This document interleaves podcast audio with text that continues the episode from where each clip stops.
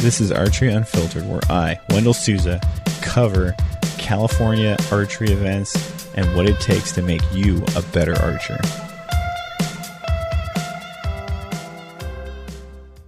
Archery. Yeah, archery. Unfiltered. All right, I'm here with my special guest, my buddy Travis. His name is Travis Poole. What's up, Travis? What's going on, buddy? Dude, um, you shot really fucking good in Darrington, man. And uh, like, I've kind of been watching you.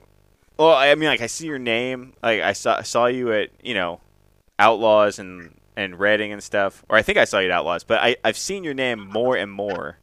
And especially this year seems to be a year that you're you're hitting exceptionally hard.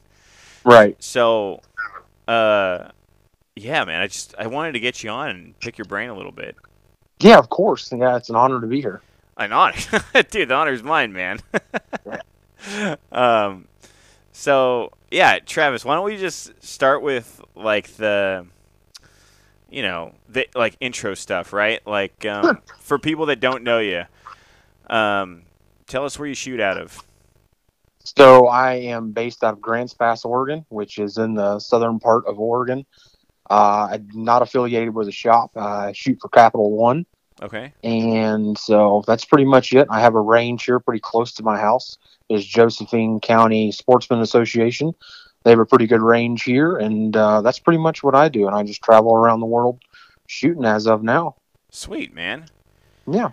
So, dude, I, I've seen you shooting, like, and as far as outlaws go, it looked like to me you were. There's a class of shooter that I call like the 915 shooter, which is pretty Yeah. much the contender. Uh, you know, it's a breakout, basically a breakout shooter, which is someone who is going to be in like the top 10 and then, or top 8, top 5, and on any given day can shoot up to like a 918, 920 and really correct. Yeah. really shake shit up, and that's how uh, you know. I've always known you to be like a, a, one of these 915 breakout guys, and it seems like you're just hitting like exceptionally hard this year. Um, uh, what tournaments did you shoot this year? Aside from Oh, aside from Darrington, shot- I feel like me and my partner that I travel with absolutely everywhere, Louis, I've been on the road for seems like six months. uh huh. But uh, we have shot everything from the beginning of March till uh, this coming up weekend. Damn. Um, this is the very first weekend we've had off. Um, so I I can't name everything we've shot, but there's been from local to national shoots. We've shot everything. Of course, we shot uh, Break the Barriers, Darrington, Reading. Uh, We shot uh, Nevada City. I saw you We guys break the Barriers. Yep, we did. We shot uh, break the barriers, and then we, uh, from that point forward, I think that uh, we just kind of stayed a little bit more local. And then when the big ones would come up, we would travel out to any of those. We had Darrington planned for an entire year. Oh wow. That was one that we had never, we'd never been to that, and we'd never even been up that far.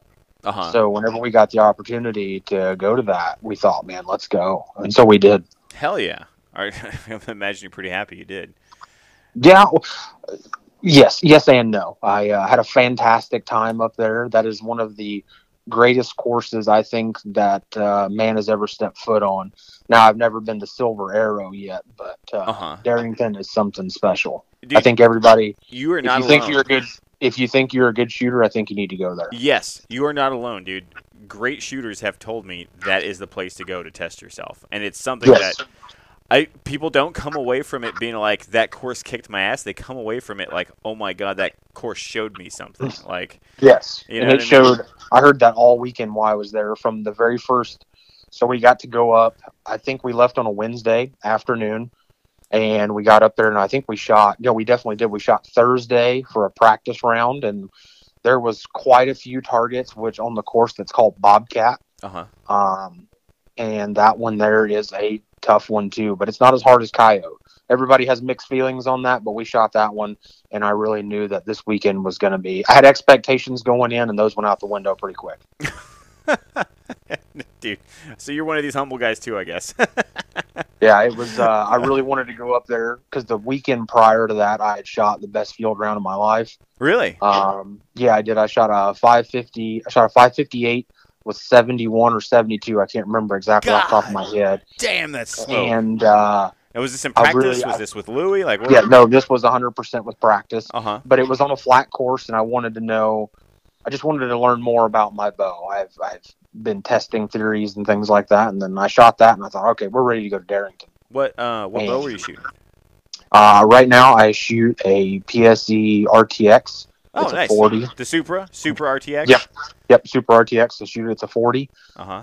Um, and that has been the that has really been the key to my success. I watched and everyone else around me watched as well and they've talked about it how it went from you know we were shooting 900s 910s in there hmm and then we started going to where we can count on a hand you know how many you're down on the weekend Yeah. so it, it was a big it was a big step Yeah, dude. Gaius Carter uh, also really whooped some fucking ass with that RTX, man. and he has been my go-to man on everything for a good long while now and he's been Really? yeah he has been my uh, he's been in my corner for a long time Oh, that's he's cool, my, dude. he's one of my good friends so he is he's the one that convinced me to go that route That's uh, I awesome. struggled I got a duo I got that I got a new PSC PSE hmm uh, duo Yeah. Yep, I got a Dominator Duo. I had it in a 40, and I just struggled to shoot the bow, and I finally figured out because I shot Louis Perform X, his blue one, Uh huh. and when I shot it, I just didn't like how wide it was at the top, and I struggled with it, and it and it showed itself. It showed its evil head again whenever I picked up my Duo, Uh huh. and it just wasn't as great. So now I shoot an RTX, and I'm very happy with that. Hell yeah, dude. I, Yeah. dude, if I were to get a bow, it would definitely be an RTX right now. Yeah. Well, you shoot your Elite Fire. Yeah, I, I, I am a bit of a whore with bows, but and I really like the elites. That's gonna be where I settle for a little bit. Yeah, that's good to hear. Um, dude, we're talking about Louis. You're talking about Louis Sheedy, right? Did I bring this up Absolutely. Um, Yep. Yeah, Mr. Lou. I love Louis Sheedy. Uh, I've competed against Louis for a long time. Um, he's a fucking stellar dude. Uh, you know, I know you guys were like buddies, and Elliot Peters told me that one of these days I gotta get you both on because you guys are apparently some kind of riot, some kind of force to be reckoned with. Right. Yeah, Elliot is uh, one of my very close friends too, and he is no slouch. That guy will throw you something that you won't forget. oh, that's cool, dude. So let's go over um let's go over your time in Darrington, man. So Okay. I'm looking at your scores. Looks like day one you shot a 550. Yeah, not exceptional. That was uh, that was a, a that was just a whole debacle there. Are you serious? a 550 at Darrington is what you would call a debacle? Yeah, it was a full blown debacle, Wendell. Um, so I went up there. We shot the practice day, and I think I missed uh, three dots on the practice day. Uh huh. And so I had a pretty good confidence going into day one, Mhm. and it just didn't it didn't roll out as good as it, I thought it was going to. There was a lot of nerves walking up to the very first target. hmm There really was, and uh, we got started on a pretty bottom land course down there, and the the second target of the day was just a bomb, and I think it just threw me off. My mental game is not as strong as it should be, hmm and so it just kind of waned throughout the day. I didn't miss a bunch through, you know, in, No, in I- one section. gonna I, just say, missed dude. them. or I just missed them kind of periodically throughout the day. I was gonna say 550 is an admirable score. You know. Yeah. And I had a goal of going up there shooting. Uh, I had a goal up there of five fifties, and that's what I wanted. Uh huh. And so when I walked off the course, I was happy, but it was at the bottom of where I wanted to be. Uh huh. Um, but and it put me in a decent spot for day one. It yeah, did. day one you're sitting at the top, tied with. Uh, were you tied with a couple guys? Yeah, that was it. Was a rat race all weekend until the very last target of the day. Fucking grind, dude. Yeah, it was a grind. It was a nerve wracking grind. so you okay? So day one, you shoot a 550. It's under where you want it to be. You chalk it up to nerves. I take it, Yes. right? So what Yes, do you do that night when you go back to your hotel room? Like, you talk well, to we got a, we got a we. So it was me, Graceland Chambers. She's from North Carolina, and Uh her sister Alex and Louie. We got like a, a whole castle. Uh-huh. we got an Airbnb, and it was probably 45 minutes from the range. Well, for what we thought we were going to do is we were going to stay around and shoot and, and whatever. Well, that ended up that they had no transportation, so we ended up having it was a full blown debacle. Like I said, we had to fit one, two, three, four, five people in a tiny, basically like Mazda Prius looking thing. with all of the bows. We left our bows at the range on Wade's trailer. No one had any equipment. We would oh. just we would leave in the afternoon, lay our bows in the bushes, come back the next morning, pick them up, and go shoot them. Oh, dude. Yeah, it was brutal. That's Wade Smith. Yeah, Wade Smith, bright strings. Bright strings. Shout out bright, bright strings. oh, that's nice of him. Okay, so you didn't get to do a bunch of practice in between, or, or shoot No, shoot was none. anything out of your system when you got back. So what? How did you handle like? So give me the rundown. You, you didn't get to do your original plan on day one. What did you guys end up doing?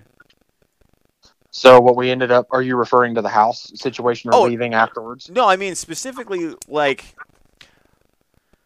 like you're saying it, it was a debacle. So I imagine you got 550. You're feeling the nerves. You're feeling you you, know uh, you're either feeling Right. like you just made it, like you skated through today, or you're under where you wanted to be. No, I definitely came away from that day. The very first five or ten minutes after coming off the day, I'm like, man, I, I really blew it. I already blew it this weekend, so let's just have fun. Yeah. So what And I want to know is how did yeah how did you deal with that on day one? That I just feeling. I chalked it up to nerves. I chalked it up to okay, this is your third field round ever in competition. This is my third one. I've never done this. I don't do field. Holy shit. I shot I shot a handful of zeros at state field this year Uh-huh. because it was and, and and that's just something that I do. So I was basically what I was really wanting to do was walk away from the weekend, not shoot any zeros Right. and shoot in the five fifties. And let's get realistic, make the podium. That was going to be a big goal too. Hell yeah. Okay, so day two comes in.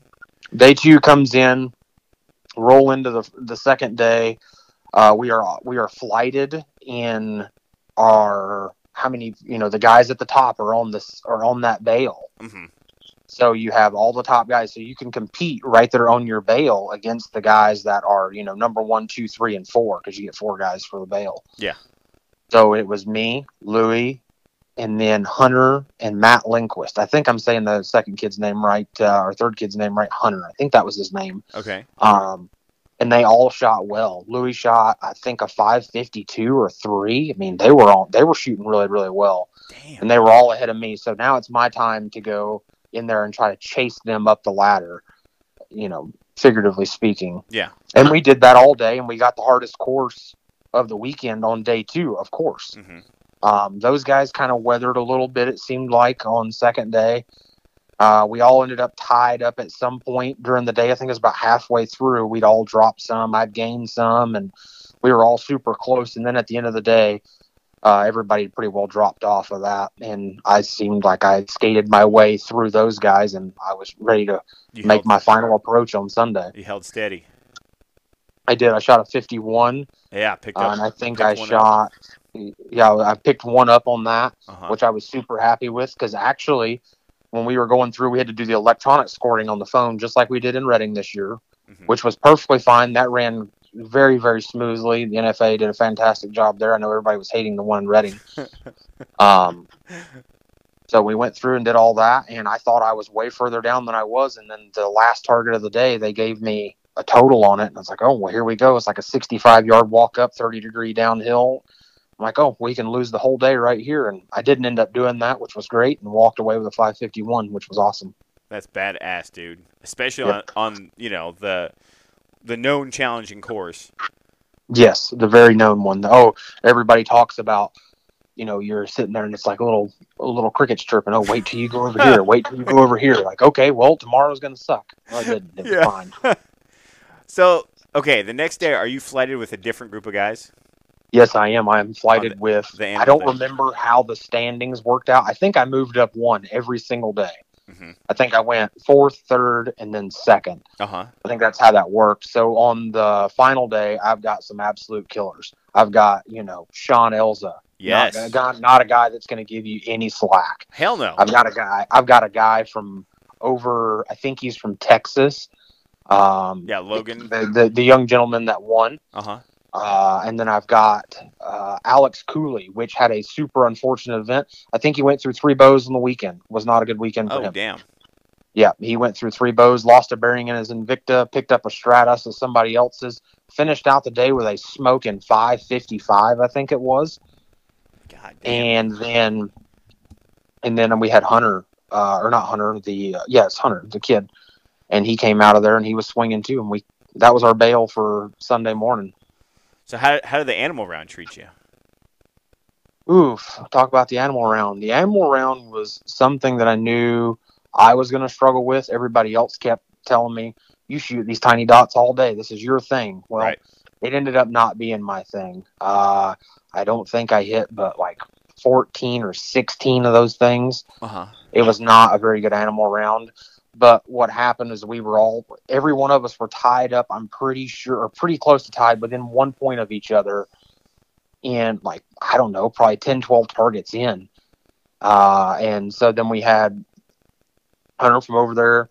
You know, he shoots ASA all the time, so he's very well well versed in aiming at tiny things and aiming at nothing Mm-hmm. and he came out there after that and just skated away from us. So then it was me, Sean Elza, and Alex Cooley, and I was finally able to get around Sean, was what I really wanted to try to do. I can which was- imagine, dude. Sean's such a beast. It's like if you can. Dude, Sean is nothing. He will throw you something that is just ridiculous, and you won't forget it again. Ever.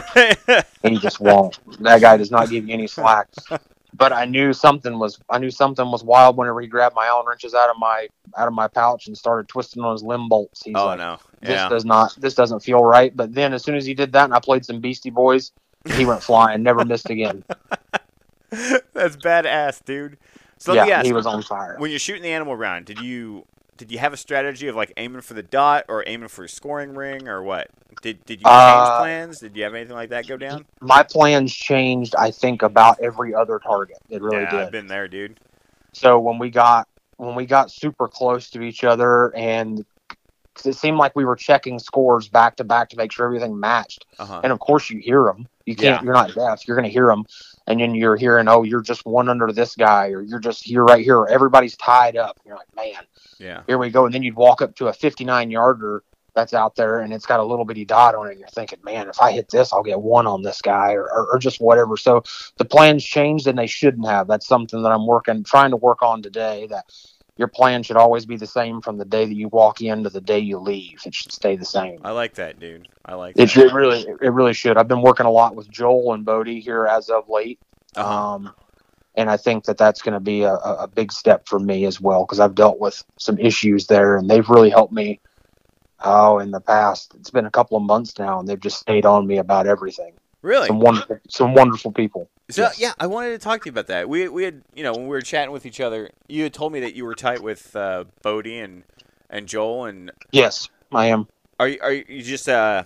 I'm trying to uh, phrase this. Are you just a disciple of the system? Like are you a disciple of Joel's system or? I wouldn't say that I'm a disciple of the system because you have to know the system and you have to be good with the system to be a disciple of it. Uh huh. and I am not yet. I was just talking to Joel last night about some issues that I'm having that I can't follow and figure out. So maybe later down the road I will be. You can call it that, Uh-huh. but I'm still working on some of that. Uh, with some of the, you know, whenever it comes down to this is your last arrow, or you're tied up with a guy, and the nerves are there, or this is a shoot off. That's where I really start to struggle at. Uh-huh.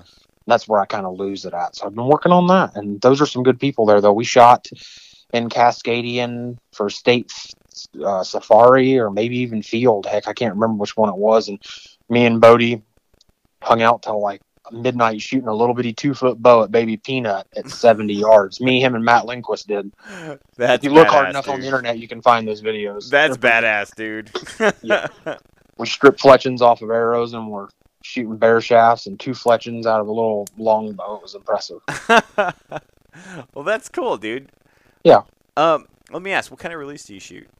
Like, you know, because we're talking about the system and all that. Like, Right. I actually shoot a Fulcrum Flex, Uh huh. and then I also shoot, as of probably a f- few weeks ago, I shoot also Stan clicker button as well. I'm You working on the clicker button? I do. How do I you do. like it? I think it is a very, very good tool. Yeah. I think it is. Uh, I've had a hard time picking up a hinge again since I've shot it. No shit. I really have. It's it is the most interesting thing that is so simple that it's hard to believe that no one has come up with this Dude, yet. so Doug Rosen was telling me the same thing, where he's like, "This is a pretty cool idea that." You know, I, I kind of chalked it up to being a dumb idea when I first heard about Oh it. Oh, yeah, I I did too when I first heard about it. But Doug was saying about that it. there's travel in it, so you oh, know. oh, there's lots of travel. so when you pull it to click, you're preloading your thumb to the exact spot every Yep. I was actually shooting a small video whenever you texted me earlier about that exact thing about the travel. Uh huh. and that was that's something that I have always struggled with. People always talk about a hot thumb button. Uh-huh. you know, we all know probably Kai from up in Portland Yeah. shoots a super hot button, Uh huh. and just for me, I tried that for a long time, and that's where some of that anticipation came from. Was a super hot button with no travel in it. Oh, it's for me, it has got to have a bunch of movement in it, and for some guys, that doesn't work at all. Right. Right. It's a I, preference thing. I shoot my buttons with zero travel but I shoot them hot, you know, just the same. Um, Right. So in Darrington, were you shooting your fulcrum or were you shooting? Yeah, no, I did, and it broke while I was there on the second day. Oh my god, dude. Yeah, it was. Uh, the guys were standing behind me, and they were. They noticed it very, very, very easily. They noticed it. Louis kept pointing it out. He's like, "I don't know how you're doing what you're doing, but you need to keep doing it."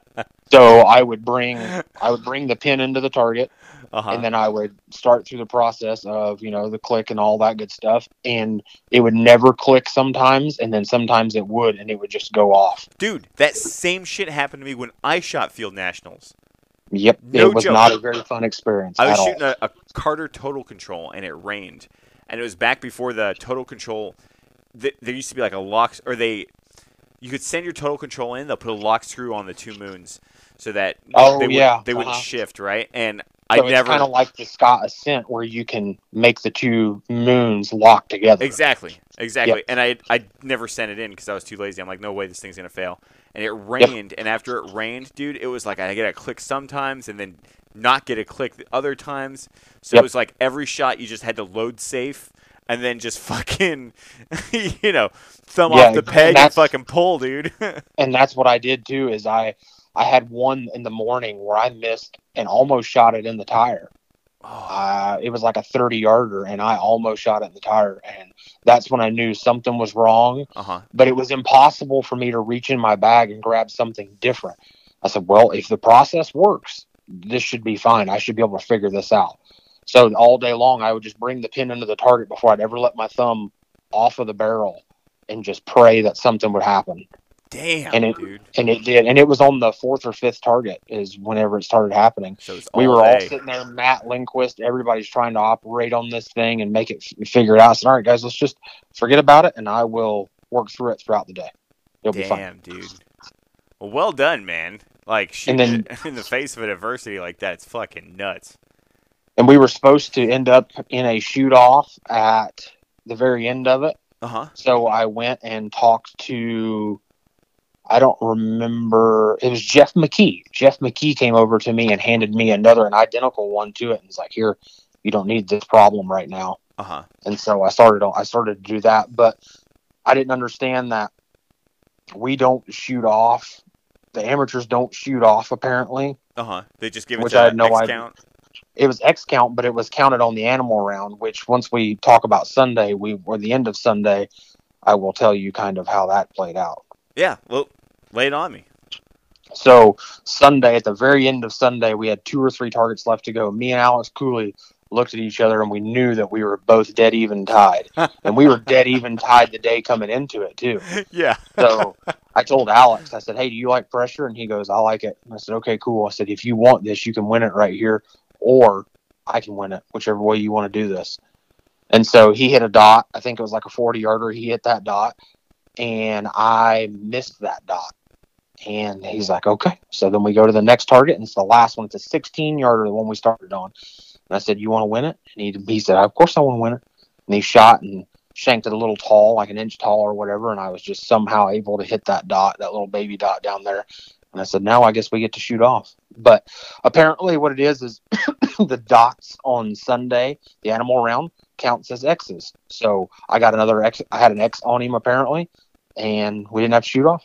Damn, dude. So we ended up tied. So it was Hunter was a few ahead of me. I don't know how many. I don't think it was very many at all. And then it was me and then Alex Cooley, and we were we had the same score. He just had one less X than I did. right. If the hunter was day two, he was only one up. He he only got one up on you, and then Right, the animal round, you got one up on him. right. Holy cow, dude. It was tight. It was very, very, very tight. Oh, well, that dude, that's pretty cool. That's a cool way to end it. Yeah, it was. Yeah, I came away from there with a with a new experience and one that we've already planned our trip to. I believe it's South Dakota Uh-huh. next year Uh-huh. for the next one. Uh, I'm not sure how they do that, where they uh, host it all the time, Uh-huh. but I know that it flip flops back and forth every few years or something between Darrington and all these other places. So Yeah. there's Mechanicsburg and some other ones. I did well. Mechanicsburg, which is a, a really easy, like flat course. I, I- I really enjoyed it. I heard that from a couple of people that I talked to that that was a pretty easy course. Yes. But I also heard that uh, this one here, there that you're going to shoot an easy course and then you're going to shoot a hard one and another hard one. I don't think I shot an easy course all weekend. So yeah, I don't know what they're talking about. That's what I've I've heard. Darrington is it's all deep end. Yeah, it's all it's all bad, as I like to say. And uh, there's a there's a place over there though that I think some of the silver seniors, if I have that right, I don't understand all the technicalities of it. Silver seniors or master seniors shoot what's called Dillon, and apparently it is just completely flat. And I didn't know that they even had that. It's behind the practice range up there.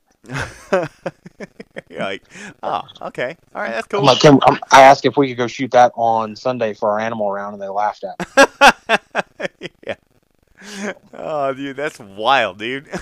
Yeah.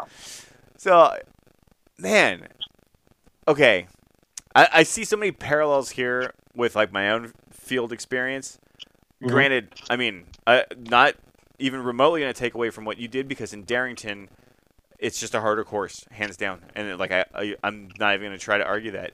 But it sounds cool that you know you're neck and neck with a guy, and you're like, like putting it on each other to do well. You Yes. know? And you guys aren't like you know.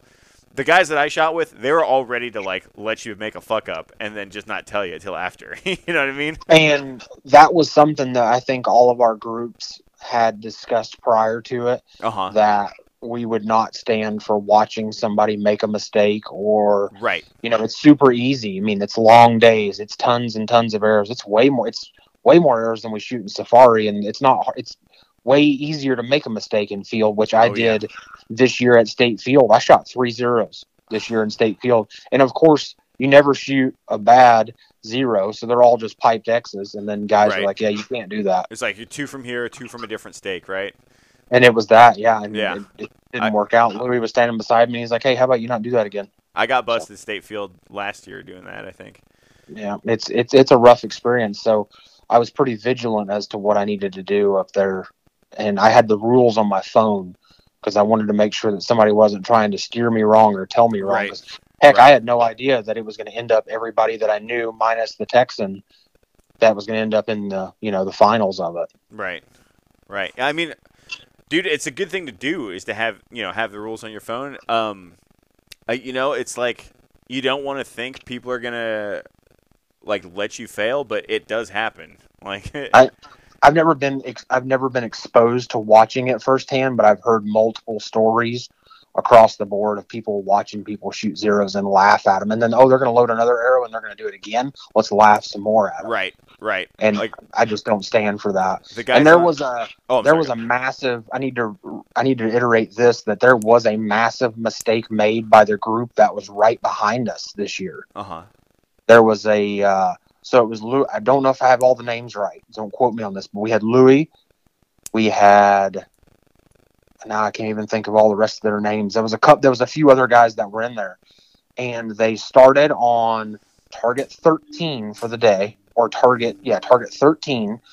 Then they for that was their practice target. They moved to target fourteen was their first official scoring target, and then fifteen isn't that where you flip at?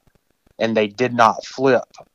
So they actually ended up on the entire day. They shot one target correctly. They shot 27 zeros. Oh my god. It was, Fuck. and they admitted it. And they went up there and they told the judges or the you know the judges and the officials and stuff, Uh huh. and they told them they were super stand up about it. It wouldn't have changed anything per se, Uh huh. but uh, it would have. I think it would have knocked one guy or move somebody around on the podium. I'm not sure how it was supposed to shake out. There was a lot of different stories that were out there about it, but Damn. they had it updated for a little bit and then it went away. So it was. I'm just glad it wasn't like a number one guy that had a super huge lead on everybody and then ended up being in the back of the pack. That would be Right. just terrible to watch happen. So Right. thank God that didn't happen. dude when when I shot field um like the guys in my group were were they were all cool guys but they were ready, they were ready to watch one dude like just fucking uh like totally shank it and shoot zeros. yeah shoot a zero and I was Yep. like I was like yo yo yo yo I was like let's not do that and so you know I I you know I I knew that you know this kid was sitting in like third place and it's like all right you guys, if you guys gonna beat him you got to beat him you know or we got to beat him on our talent not just fucking Oh yeah. Making a mistake, Yeah. you know? it's a game of rules, you know, and that's the worst part about it. And the greatest part about it, in the same token, is that it's a game of rules, and you follow them. And if you don't, you can shoot, you can clean it. You can shoot as many X's as you want to do, but you can shoot them all in the wrong X too. Yeah. And Yeah, that's, that's the rough part about it. That's why I do enjoy Safari so much as I do because, you know, generally you have one dot or you have a few dots when you're up close, and it's two arrows. And you know you can you pretty much can figure out what not to do. oh, it must be nice. Yeah. Dude, so when I texted you tonight, Travis, you were shooting. You were Yeah. shooting your bow. And you were saying like you're ready to, you know, you're, you're going to punch your ticket. What's what tournament are you training for now? Oh, I'm training for one I have not gone to since I was a young child. I have not been to Vegas in many a year. I've not been there since 2013 or 2012. I've not been there. So you're already shooting indoor? Uh, I'm shooting X impacts at uh, 30 yards at Vegas targets. That's what I'm doing. God damn, dude. There's no rhyme, there's no reason behind it, but it it definitely keeps me in the loop of don't worry so much about the aiming. So that's just what I'm doing. That's what I do. That's why I, people talk about you're good at shooting those little baby dots because we shoot birdie dots at 50 all the time. That's kind of what I like to do. Do you shoot with um like Blake and his crew? No, I do not. They are extremely north of me. They Okay. are Okay. probably Right, they're in hours, Washington. Seven hours. They're way up there. Yeah, they're in Washington. So, like, you're your uh, I don't want to say crew, but like your group, it's Louis, and do you have other? uh No, no. It's generally and and really speaking, it's pretty much each of us by ourselves. We really don't shoot with anybody. It's pretty much Wow, it's you know it's all by yourself or wow, anything, dude. which is not as much fun as you would think. It's not. I fun at all. know, I know, dude, and, and honestly, it's I think it's harder to make those improvements when you don't have friends that to benchmark off of. You can't benchmark time. off of it. There's no improvements. There's no motivation. I know, You can sit around and mess around and put your bow down. Oh, I'm going to go do this now, or I know. whatever You, you really got to be I'm- self-driven. right. Yeah. I'm I'm very blessed to own a shop here in town. I own Rogue Valley Powder Coating. Oh, Um, really? So I have a very I have a very large shop to where I can shoot indoors at all hours of the night. So when you text me tonight, I was inside and you know I was able to be shooting in there. Oh hell yeah, dude. Yeah. All right, Travis, I know you powder Yeah. coater. Uh-huh. Ah, badass. Okay, so I thought I was the only guy getting a jump on people shooting indoor. Now that I found out you're doing it, now. I'm like, God damn it. No, I, I- need to I need to do it because you know Vegas is literally just around the corner. I have a 1440 at Grape Stakes. I will be attending here in a couple of weeks. You're gonna do our our Grape Stakes? Absolutely, I will be. I've no, I Oh, will not miss it for the dude. world. And then I will shoot the Nevada City 900, Uh huh. and that will be the end of my year. Holy smokes, dude! You're gonna be down here for two events. Yes, I will be. Oh, that's badass, Yep, Travis. I've never attended one of those matches like that, and I thought that this would be something I would. Uh, I couldn't miss it. I, after I heard about it, and I missed it last year by not knowing about it, Uh huh. and I just I'm not going to miss it this year. I've been talking about it for months now. I, I talked about it before Darrington. Travis, how old are you? I am 25 years old. You got the eye of the tiger, man. No. I see it, man. I see it. I mean, I, I I started a little later. I was in my 30s, but I had that hunger, you know, where it's like I'm gonna fucking shoot everything, and just No, I- fucking, you know, you can't get enough of it. I started this whenever I was nine years old. Is when I started. I took a very long leave of absence when I moved to the state of Iowa. Uh huh. there was not very many shoots and things to do that were you know not 3d driven trying to copy some of the asa stuff so I, I got away from it for a long time and then when i moved here a couple of couple of years ago, I started back on it, and it's it's it's gone it's going back the way I wanted it to. Dude, So I haven't shot Vegas or any of those big events like that since 2012 or 13, and I was right there with running with them. I think I shot a 97 and a 99 damn. whenever I was. I think I was 11 or 12 when I shot both of those. It was me, Chris B, and Dylan McGeorge is who was fighting for it. God damn, Travis. Yep. Dude, you you're always so quiet about this shit, dude. Like I never knew all There's this no- stuff about you. There's no point in it. It's that's the yesteryears. Everybody can talk about yesteryears, just like old guys talk about their college days. Yeah, glory days, right? yeah, glory days. That doesn't mean anything now. Uh, dude, I am right there with you, man. It like the the second the event's over, it's like uh, all right. It's Yeah. basically never happened now at this point. Yeah, exactly. I. It does. It, it doesn't matter at that point. It's over with. You know, you can talk about it at camp and have good laughs and talk about how you did well, but you know, now we're on to the next one. Dude, you're a beast. That's such a beast mentality. I, I used to. I mean, I'll be the glory day guy here, but at that, I used to have that exact same mentality. But now I'm. Oh, uh, we still talk about you to this day about about that year. I think you shot one down or clean Nevada City, one of the two. Uh, no, I shot one down in Mechanicsburg where it's nice and flat. Oh, Mechanicsburg. and I, I cleaned was Lodi. somebody that we I- were we were talking about, and they're like, "Oh yeah, Wendell cleaned this thing one time." Was Oh, like, yeah. Holy smokes! I cleaned Lodi, but I mean, it's Lodi. very big, very big dots in Lodi. Yeah, that is true. That is very true. yeah, Uh, there were some things working in my favor there. Right. the and weather. that's kind of how I felt this year whenever I shot Nevada City. That was where I just got my bow. Probably, I think it was two weeks before that, The RTX. and I, yeah, I got my RTX then. hmm um, and I wanted to go down there and put on a good showing. But I don't understand how you can miss giant pumpkin ball dots at 30 yards and then still shoot a fire score. What did you I shoot? didn't miss- What did you shoot in Nevada City? Oh, I shot a 917 like an idiot on the first day, and then I missed two on Sunday, and that was it. Wow. That's So then I pretty had to solid, shoot- dude.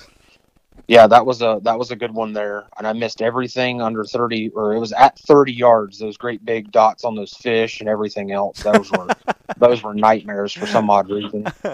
I didn't miss. It's a bear, the buffalo, none of the hard stuff. Uh, Uh-huh. Double smoked all that good stuff, but it was the 30 yarders that just somehow plagued my weekend. Uh huh.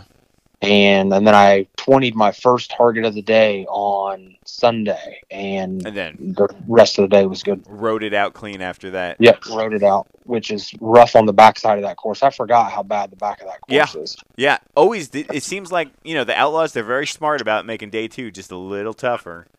Oh, You know, one way or another. We need, to have, we need to have a different conversation if that's a little tougher.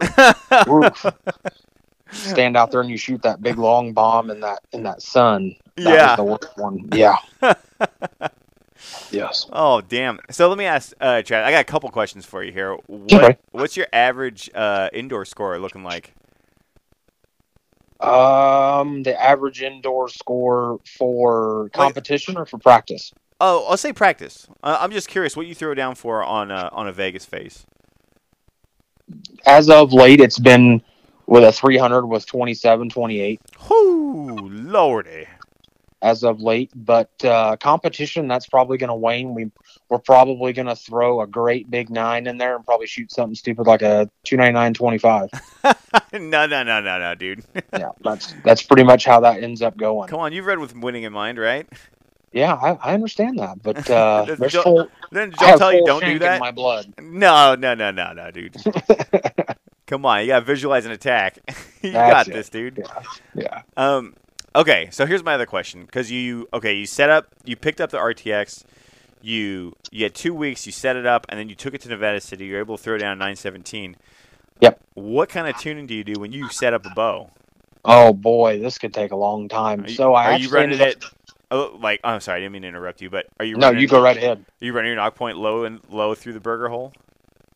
I do not actually. Yeah. What did you? I do not. Do you tie a I- loop and uh, find the spot, or do you just run it? You have a No, system here? The way that I start, I pull the bow out of the box, Okay. and from that moment forward, I'm going to tie a D loop on it, and I am going to put a blade on it, and I'm going to go shoot it just the way it is, just like that. No bars, no sight, no nothing. okay. You pull it out of the box. I want to get at least 25 shots through it before I ever put a thing on it. 25, 30 shots. You're unfamiliar with the draw cycle. You're unfamiliar with the bow completely, hand grip, the whole thing. Uh-huh. There's no way you can throw a rest on it, go shoot it through paper, and then now we're going to go step out and shoot 80 yards. That's not going to work like that. Right. You're never going to find a good tune. You're going to be all over the place. You're going to be frustrated. So I get those shots through the bow. I put a set of bars on it, not a sight, just a set of bars with no weights on it. And then I'm going to put, I'm going to add on my typical weight that I like to see on a bow. I'm going to run my bar out on the side. I'm going to put X amount of weight there, X amount of weight on the front. And generally it's pretty even to start out. Uh huh. And I'm going to check to see how the the bow aims. I'm going to throw a, a sight on it, no particular hole on the lock or anything like that. Okay. Just real- check it. Real quick, Travis, so you running your bars out of the front, like you run your back bar off the front bushing? Yes, I do. I do not like mine to be on the back bushing or down low Okay. because of, as you know, all the angles that we shoot here, kind of up where we are. Mhm. I don't like it because of the torque that it gives the yes. bow. It creates don't a like that at all. on the bow. Yeah. It, it puts a lot of ton. It puts a ton of it on there, and especially if you run a lot of weight. I find that it is just it, it's a monster to even try to shoot it down or up a hill, especially downhill more than uphill. Um, but Dude. that's kind of the way that I start that off. You're one of the only guys that I've heard say that, and I, I've I've thought that This- like I've known this for some time, shooting a Mathews, and uh, you know I've I've run my bar, you know, high bushing, low bushing, all that shit. Yep. And uh, yeah, running it low, like it holds real nice, but you you end up imparting a crap ton of torque on the bow. I think you can shoot a way better. Use this term loosely. You can shoot a way better Vegas match with a bar down low than you can up on that bushing. But the second you take it outside, put skinny arrows in it, and go shoot it down a hill, it's going to go all to hell. Yeah, yeah, I totally agree, dude. I got all of this information from a very key place, and I wanted to run that the way that it had been said forever on this bow. Uh-huh. I mean that bow, you know, there's a there's a guy out there that's won, you know, the biggest event there is with it set up the way that I ran it, and it's not to try to copy something. It's that if you look at somebody and you can say, "Man, I hold a bow that way, Mm-hmm. I shoot a bow that way, so let's try that." So I ran it that way, and it came out and it ran perfectly Who was it? and I was, well, it's of course it's Gaius. Oh, it's Gaius. He runs Yes, his yeah. he runs his stuff the identical way that I do, and it's Yes. not that. And of course, he has got way better tuning techniques and all those things than I do, and that's all great and good. But I don't have a way to sit there and put a bow in any type of hooter shooter or anything to figure out where things should be. Right. So it's all off of feel. uh huh. And if you look across the board at everybody that shoots an RTX, there's a pretty good percentage chance that it's going to be a front bar and it's going to be kicked a good ways out. Yes. There's not going to be a big swoop down. There's one exception, and that's Blake. There's not going to be a big swoop down and a lot of weight ran out there. It's going to have a really hard kick out to the side, Uh huh. and that's just how the RTX seems to shoot the best. The best scores I've seen shot out of those bows with good guys is set up that way. So I thought, well, let's run it that way, and it turned out it ran really well. And I have, I have a couple of them. So I set one up with it down low, and it was just, it's just not good. it's just not good. Um, not good. Let me. I, I have a couple questions. Uh, like, so, what is your starting weight? What do you start putting on your bars when you when you're setting up for feel and stuff? So what I'm going to try to do is I'm going to try to match. I'm trying to match each thing. So I'm going to go 10 ounces on the front, 10 ounces on the rear, Okay. and that's not anywhere near a finished weight. Right. The finished weight, where I look at a finished weight at, is that I can get away with the least amount of weight with the little amount of pin movement. hmm So whenever I set it up and I'm okay, well, this looks pretty good here. Let's move our D loop up. If we're getting some dips and some bobbles and some things there, I might add just a little bit of weight on the rear of it. And it's all different. You can move your bar up and then you can get some weird shake out to the left. It's all in the Yes. person. There's no there's no tuning guide to bars, I don't believe. I think it's all in the person themselves. I think you are. Louis will say the same. Louis will say, "Well, I moved mine up, and now I'm bobbing out the top or left or at one o'clock," and then he'll move it down. And he's like, "Oh," and now I'm more out the top. Well, Yes. that's totally different than what happens to me. I have found that for indoor also. Like I, I'll Yes. move my bars around for indoor and think going one way is going to solve something, just makes it worse. Oh, it's way worse. You don't. You think that you're holding and you're getting these you're getting these circles. So you're from your counterclockwise or clockwise, whichever way it doesn't matter. And then you move the bar out, and now you're just stuck out at nine o'clock, or you're on the opposite side of the spectrum. You're stuck at three, and you're like, "What the hell is this?" So Yeah. you're starting at ten and ten, and I would imagine you're putting a crap ton of shots through your bow to figure out. You know, we're going to take one off here, add one here.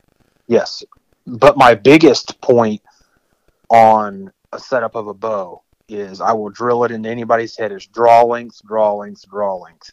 Really? it can be you can have for me especially and i don't know if this is for everybody else but the hold of the bow for me is all about sometimes in the draw length if Mhm. you don't have your draw length just right for you it changes obviously from release to re- release that's why I stick with one and run it Yes. because the the the head Yeah, the neck the length on the release. pull, the whole thing, it, it's all a whole thing. So you have to find something that you're going to shoot pretty much, and that's where you set that bow up at. Mhm. That that's at least where you set your draw length at. I've, And my I've- bow goes in and out of a press probably 10, 15 times a week. just work, just working on. Whenever I'm not trying to shoot, like not when I know there's a nationals coming up or a big outlaw or anything else or a state or whatever. When I'm just working on things, trying to get it just that much better, it'll be in and out of a press a ton. uh-huh, A twist here, a half twist there. uh-huh, You just know, to this, fine tune your the draw length. Very, very fine tuning all the time. Yeah. No, dude, it's interesting you said that. I tried to. Um, my buddy, uh, my buddy Johnson shoots like a knock two at release, and I put. I was like, Huh? dude, shoot a Tru Ball, and I put a Tru Ball in his hands, and the head length was so much shorter, it completely changed his anchor point. Yes. And I was just like, Very okay, much. it makes sense. Like, like everything you're saying makes sense. All my re- releases are very similar. Like, I, yes, mine are too. So it's like I, you know, most of my changes are really subtle. I, I've never noticed until like just recently. Like, holy crap, you can really fuck someone's shit up if by just handing them a different release. Yes, you can. And I found that out in the past couple of weeks whenever I got a hold of my clicker button versus my hinge, is that they are so drastically different. You have to put one away, or you have to shoot your other bow with one and commit to that. Because if you bounce back and forth, you're never going to find a happy medium. Not Right. what this is not a one size fits all deal Right. at all. I would imagine. Yeah, you got to commit. Yes. So okay, you got your um, you got your ten and ten on. I, you're taking a crap ton of shots to suss out what kind of weight. What kind of weight did you end up settling with with RTX? So both RTX, one RTX is different than the other, and I cannot figure out why. I've checked limb deflection, I've checked everything there is to check, but one of them is running 14 in the front and 28 in the rear, Mm, nice. and then the other one is 17 and 32. God damn. And I don't, I cannot figure out why that bow is just different, but there's something about it that's different. God damn. I put it on draw boards, I've put it on everything there is to check. you pulling I sixty pounds on both? Uh, six. Yes, both sixty pounds. One is just a touch hotter than the other, Mhm. but it's not. It's the exact opposite of what you would think for bar weights and things. And Are you running bright strings on both, or what, what strings do you shoot on those? Uh, actually, I shoot bright strings on one, and there's a set of GAS on the other. Interesting. What kind of GAS strings do you like? Uh, let me think. I think that is the Ghost Uh-huh. IV. It's whatever. It's whatever. Uh, Kendall Woody sent me. I have no idea whichever one it was. You're like, I'll take them. Yeah, I don't, I don't remember which ones they were. It came on it whenever I got it from him. Damn. Okay. So, in this process of now, do you fuck with your peep height when you're trying to dial in your draw length? Because in my I experience, peep height Go can ahead. Change things. You know. Yes, I wish Louis was sitting here beside me because he would tell you about the crazy thing that I did up at State 3D. Yes, the height has What did, you, changed. what did you do? Wait, wait. You gotta, you gotta let us in on that. Okay, so I went into day one at State 3D, and this is the weekend before Darrington. Okay. I went in and shot 46 up on the week or on Saturday, and I led everybody by I don't know uh, four or five grips. And so we went and, and I go to the practice range after that. It is hotter than hell. And Louis like, What are you doing? I'm like, Oh, I'm taking this thing apart. This thing's defective. And I pulled my peep, pulled everything out of it. He's like, You just shot crazy good. I'm like, Yeah, it's something's fucking broken though. I don't understand it. And so I changed all of that. My, I mean, I pulled my peep a lot higher. I changed my D loop. I rolled it up some more, and I finally got it all worked out. But yes, the peep heights to me is a great big deal. It needs to be. I have a very certain location. It's not a measurement, but it is a very certain location as to where I anchor and how I should open my eye every time and look. I shouldn't have to search for anything. Right, right. So you're going by feel. It, I mean, I imagine you know different axle axle bow is going to be in a different, different spot. You're going to have to go by Oh, yeah. feel. And it's and it has to do with cam too. It's not just That's even right, because your cam size ultimately changes your string angle. Right, because I shoot an SE cam on my RTX, and I had a S2 cam on my Duo, and I measured the two of them, and there's a great difference between the two of them at full draw. the way it comes off the cam. Damn. Yes, Dude, when I first met you, you were shooting my favorite bow. You were shooting a podium. It is hanging on my wall right now with my ermine from Redding. I'm looking at it right now. I fucking love that bow, and the color That you is- have is, That is Aaron. That is Aaron Hall special right there. that's Aaron's bow, That's Aaron's bow. It's sitting on my wall right dude. now. Dude, I fucking shot with Aaron in Fresno when he was shooting that fucking bow, dude. Yep, with the blue strings on it. I thought that was the sickest bow I'd ever seen in my life. I, I still, to this day, I still think that's one of the sickest bows, dude.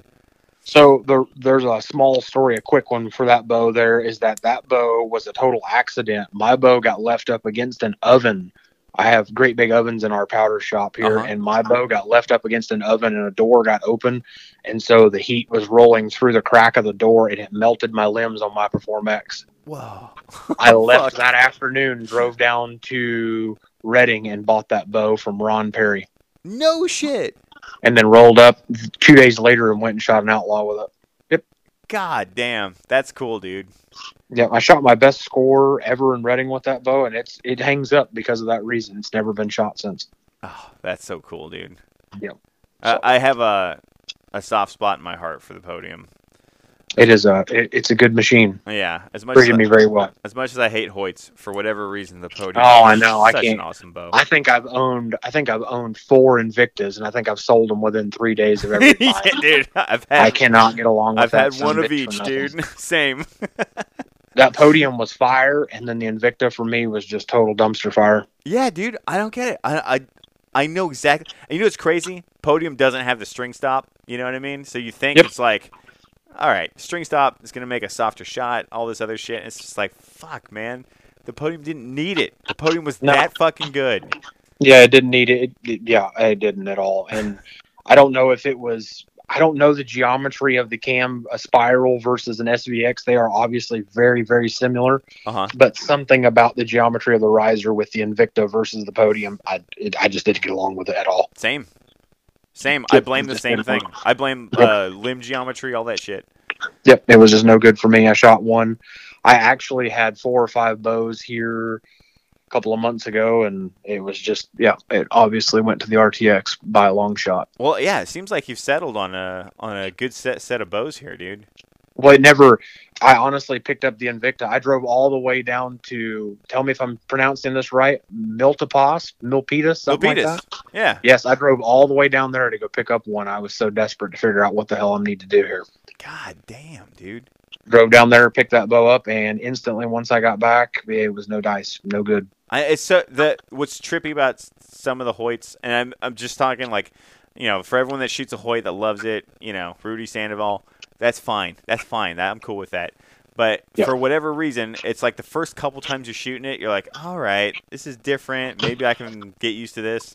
And then it's like, uh, you know, three days in, you're like, all right, I can't get used to it. I don't know what Yeah. the fuck this is, dude. This is nuts. And that's ex- and that's exactly what happened to me. yeah, uh, me too.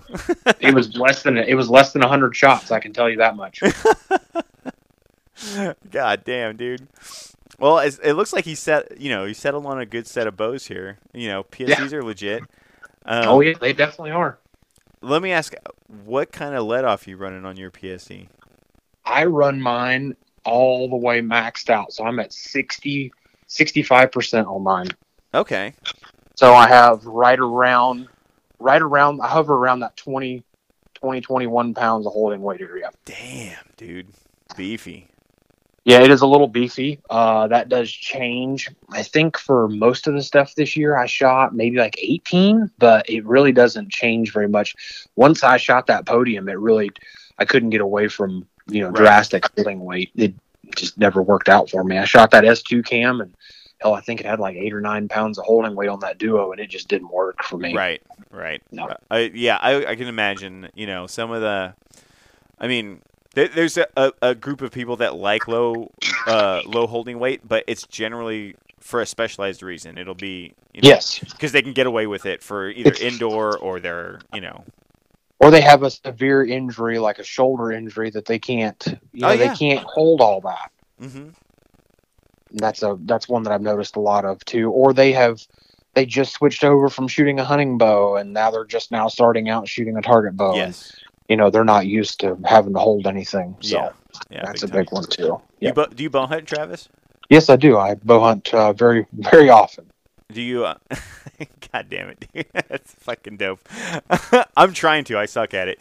Uh, so, are you shooting the uh, uh, uh, PSE for hunting as well? Yes, I am. Which one? So I shoot. I still shoot uh, an Evo NXT 33 is what I shoot. I've been shooting it for years now. hmm Um, That's a good ass bow, dude. Yeah, it is. I love that bow. Um, they came out with like an EVL. I think it was like a 35 too. I thought about doing that, and I just stuck with what I know. I've shot it for, I don't know, probably three, four years now. Yeah, dude. Let me ask, because we're on the you know talking about the axle axle and stuff. Uh-huh. What's your draw length? My draw length it hovers from right there at 29, 29 and a quarter inches. Oh, damn, dude, big guy. Well, Yeah. yeah. Not Steve Anderson, but still big. I'm a extremely short draw length. I'm on the other end of the spectrum, so. I wish I had that. I really do. I wish I had the shorter draw length. I think I think guys with shorter draw lengths have a little bit less to worry about sometimes. No, dude, we are the most short. Short kings are the most discriminated demographic in the United States. I heard a quote a long time ago that somebody said, and I can't remember for the life of me who said it. And he goes, "Oh yeah, Arrow's got a lot less room to travel, a lot less screwing up to do." I thought, Yeah, pretty funny. I've thought of that too, dude. I I have legit thought about that as a as an advantage. Like um, like the shorter your draw length is, the larger your brace height is relative to yeah, another person's. Dude, so yeah, it is.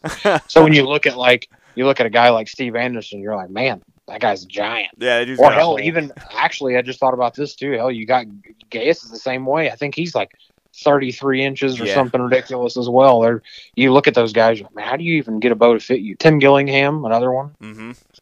Yeah. Yep, those guys got and they got to hold the whole. They they must hold hella good, or at least have a Uh, really nice, uh, you know, execution. I'd like to. I, I'd like to see what their uh, mantis looks like.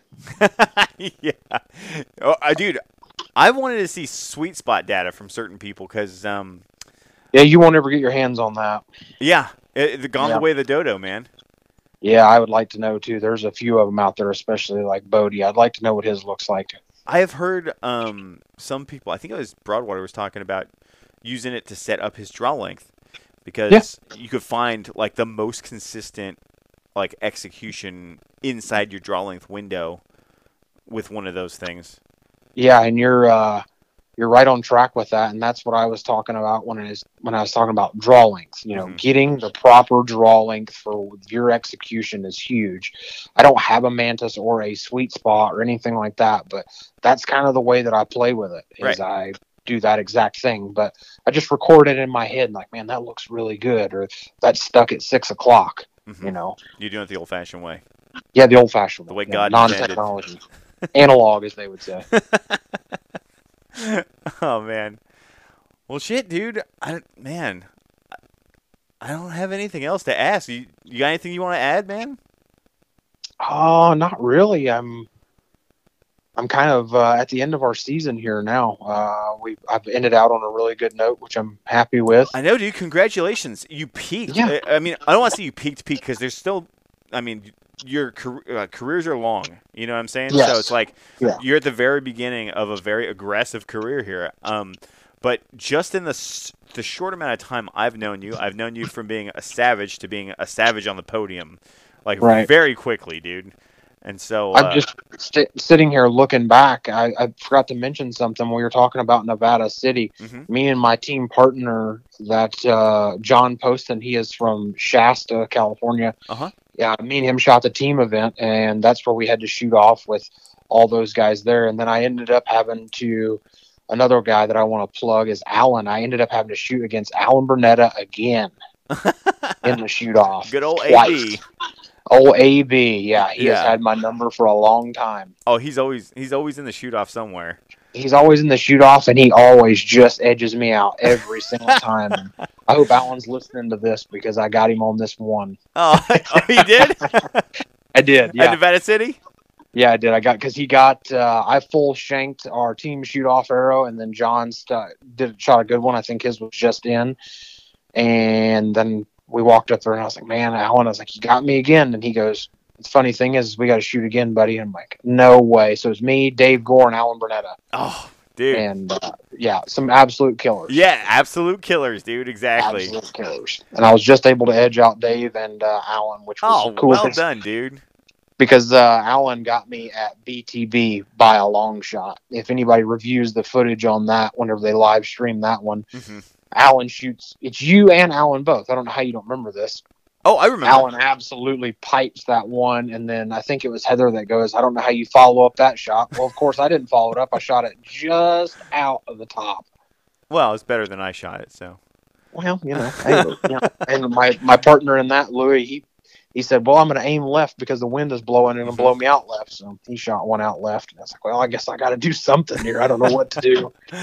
Well, shank. that's cool. You got AB in uh, Nevada City. He he doesn't need to. Yeah, it's all right. He'll get he'll give me one back here next year. I know he will. Hell yeah, dude. Hell yeah. So, Well, dude, Travis, I'm I'm glad to see you doing so well. Like, honestly, it, dude, you and Louie are absolute savages. I've always wanted to get Louie on, and um, the fact that you guys put in, you guys are so dedicated to competing, and you know, you, you making the big drives to go do it, and uh, and there's nothing that's ever close for us, which is the roughest part. You know, mhm. every time we every year it seems like the outlaws get further and further south which Yeah. i i hope that uh you know there's a little there's a little thing out there that louis is trying to put together that we're gonna have a we're gonna have an outlaw up here that'd be whole sweet. outlaw series up here the the renegades if you will and we're all gonna meet in the middle maybe at uh, cascade or hopefully uh, even Shasta because that is a ridiculously hard course as well. Oh, I want to Um, shoot we can that. meet in the middle and have that. a really and have a real big, uh, you know, a finale like I- it should be. I heard the Shasta course is looking real nice these days. And that's John Poston's deal. Uh, he has really Oh. turned that range around. That's John. Dude, I actually talked to John at uh, Yes, was the Broadhead shoot. The Broadhead That shoot. That is correct. Yeah. Yep. He told me that he talked to you. Yeah, Yep. he's like, "Don't you talk shit about my uh, my fucking course, homie." yeah, yeah, he, yeah, that's that's John for you. And he's a good dude, dude. And he's, I think he has almost single-handedly taken that course and turned it around. I know that he actually has. He's an electrician. He's an electrician. He's got a company, the whole thing. And he takes his guys and sends them out on that course to go work while they're on paid time for the company. So well, I don't know if we should. Well, no one's gonna listen to that. so, no, no, no. That's uh, he'll tell you right up front. That's what he does. He Oh, sends them out there and they go out and they cut bushes and do all kinds of stuff, put targets up. that's badass. I've always thought about um swinging by Home Depot and like loading up a truck with guys and then taking them out to the range and be like, "All right, dude, make this place look fucking pristine." Appa- apparently that there is i did not know this but he was talking to everybody that was down there for we go down there and shoot on thursdays Uh huh. Uh, and he talks about there's a the, the prisoners go down there and they help clean up if i'm not badly mistaken No shit.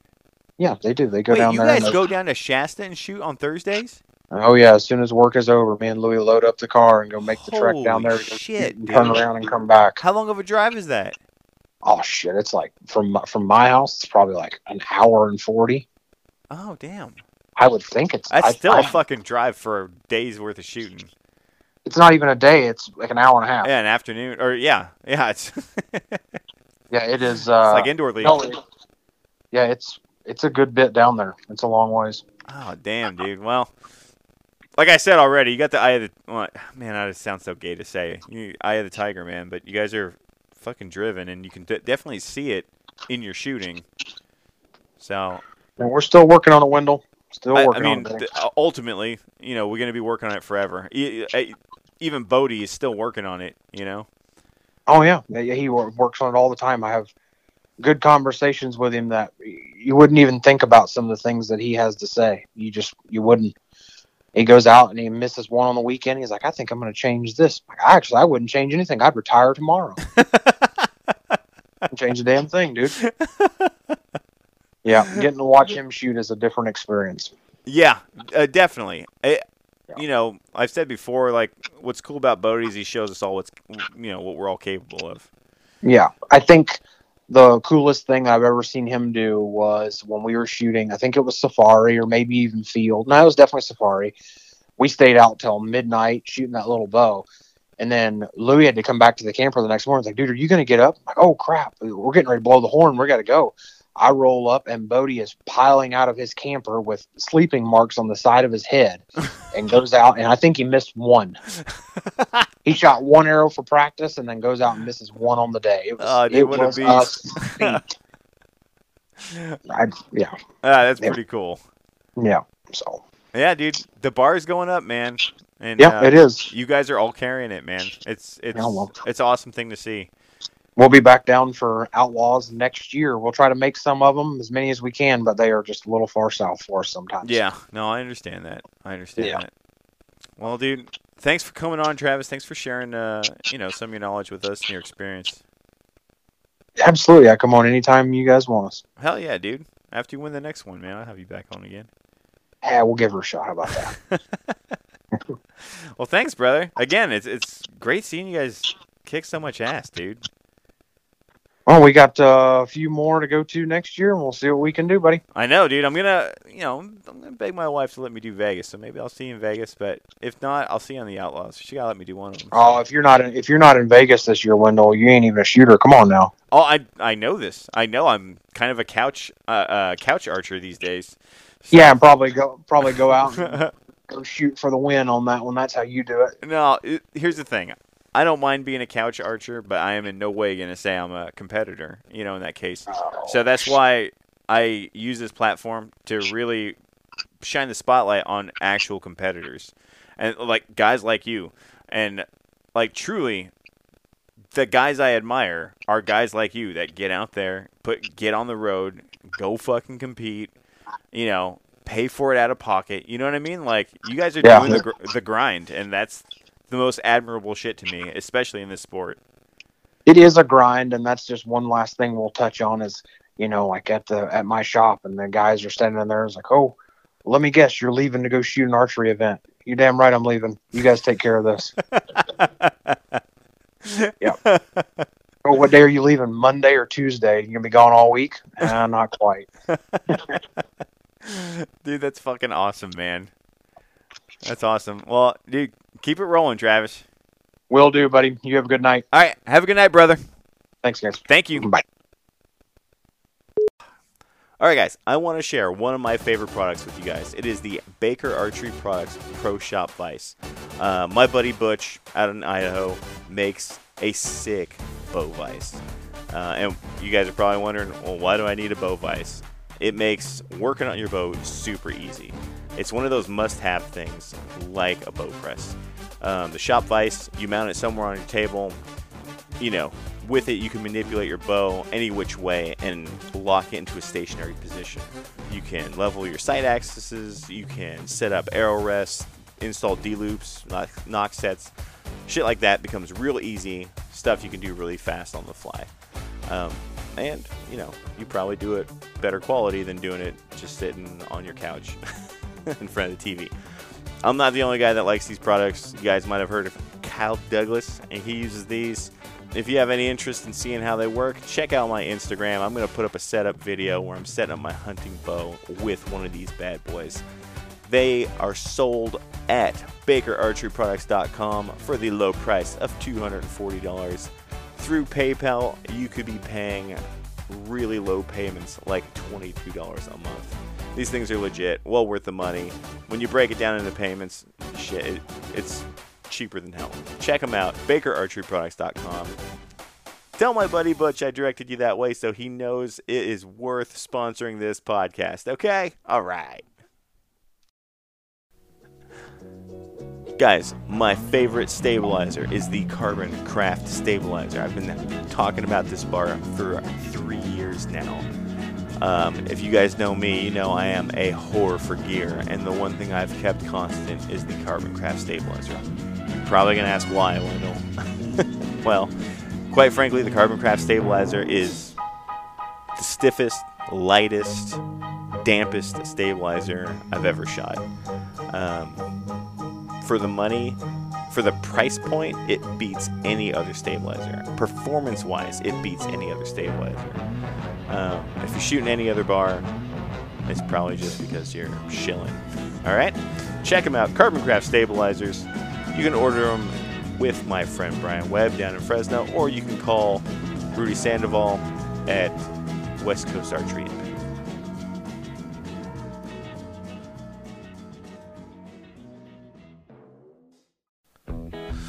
What's up, guys? You guys know my opinions on bowstrings. I think the well, I think the top bowstrings in the world are made by Tom Parkinson, uh, followed up by uh, Austin Kincaid. Those are some of my two favorites. I'm currently shooting uh, a set of bowstrings made by my good friend Nick Ingham, and I would urge you guys to get out and check them out. Uh, Fling'em Nation Bowstrings. It's an Idaho company. Takes pride in every strand, using only the best material 452X. Trusted by the pros. This is true, myself and Nick included. Well, I don't think I'm a pro anymore, but Nick is definitely a pro. Uh, stretch for hours, uh, ready to go for performance. I know Nick stretches his strings under an insane load. Um, you know, and you guys, if anyone knows Nick Ingham, he's a, an elite shooter. He is, I mean, I don't mean the bow company. He is a badass shooter. He's been on the podium with guys like um, Kris Schaff and uh, Kyle Douglas. Uh, if you guys want to check these strings out, go to flingemnation.com. That's flingemnation.com. Uh, you can follow Instagram, uh, follow on Instagram, Facebook, Flingem Nation. Um, and another thing, guys, if you order a set of strings from Nick, uh, use code unfiltered. You get 10% off a set of strings. I, I'm personally all about, uh, well, first, I'm all about Nick. I, I love Nick as a dude personally. Um, I love his family.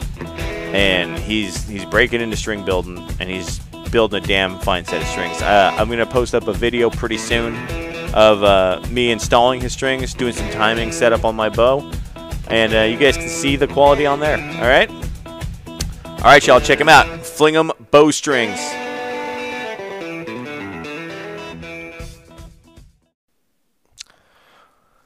Finally, the show is brought to you by my friends Darren and Bet out in Napa, California. They are the owners and operators of DB Custom Coatings, the Cerakoters out of Napa.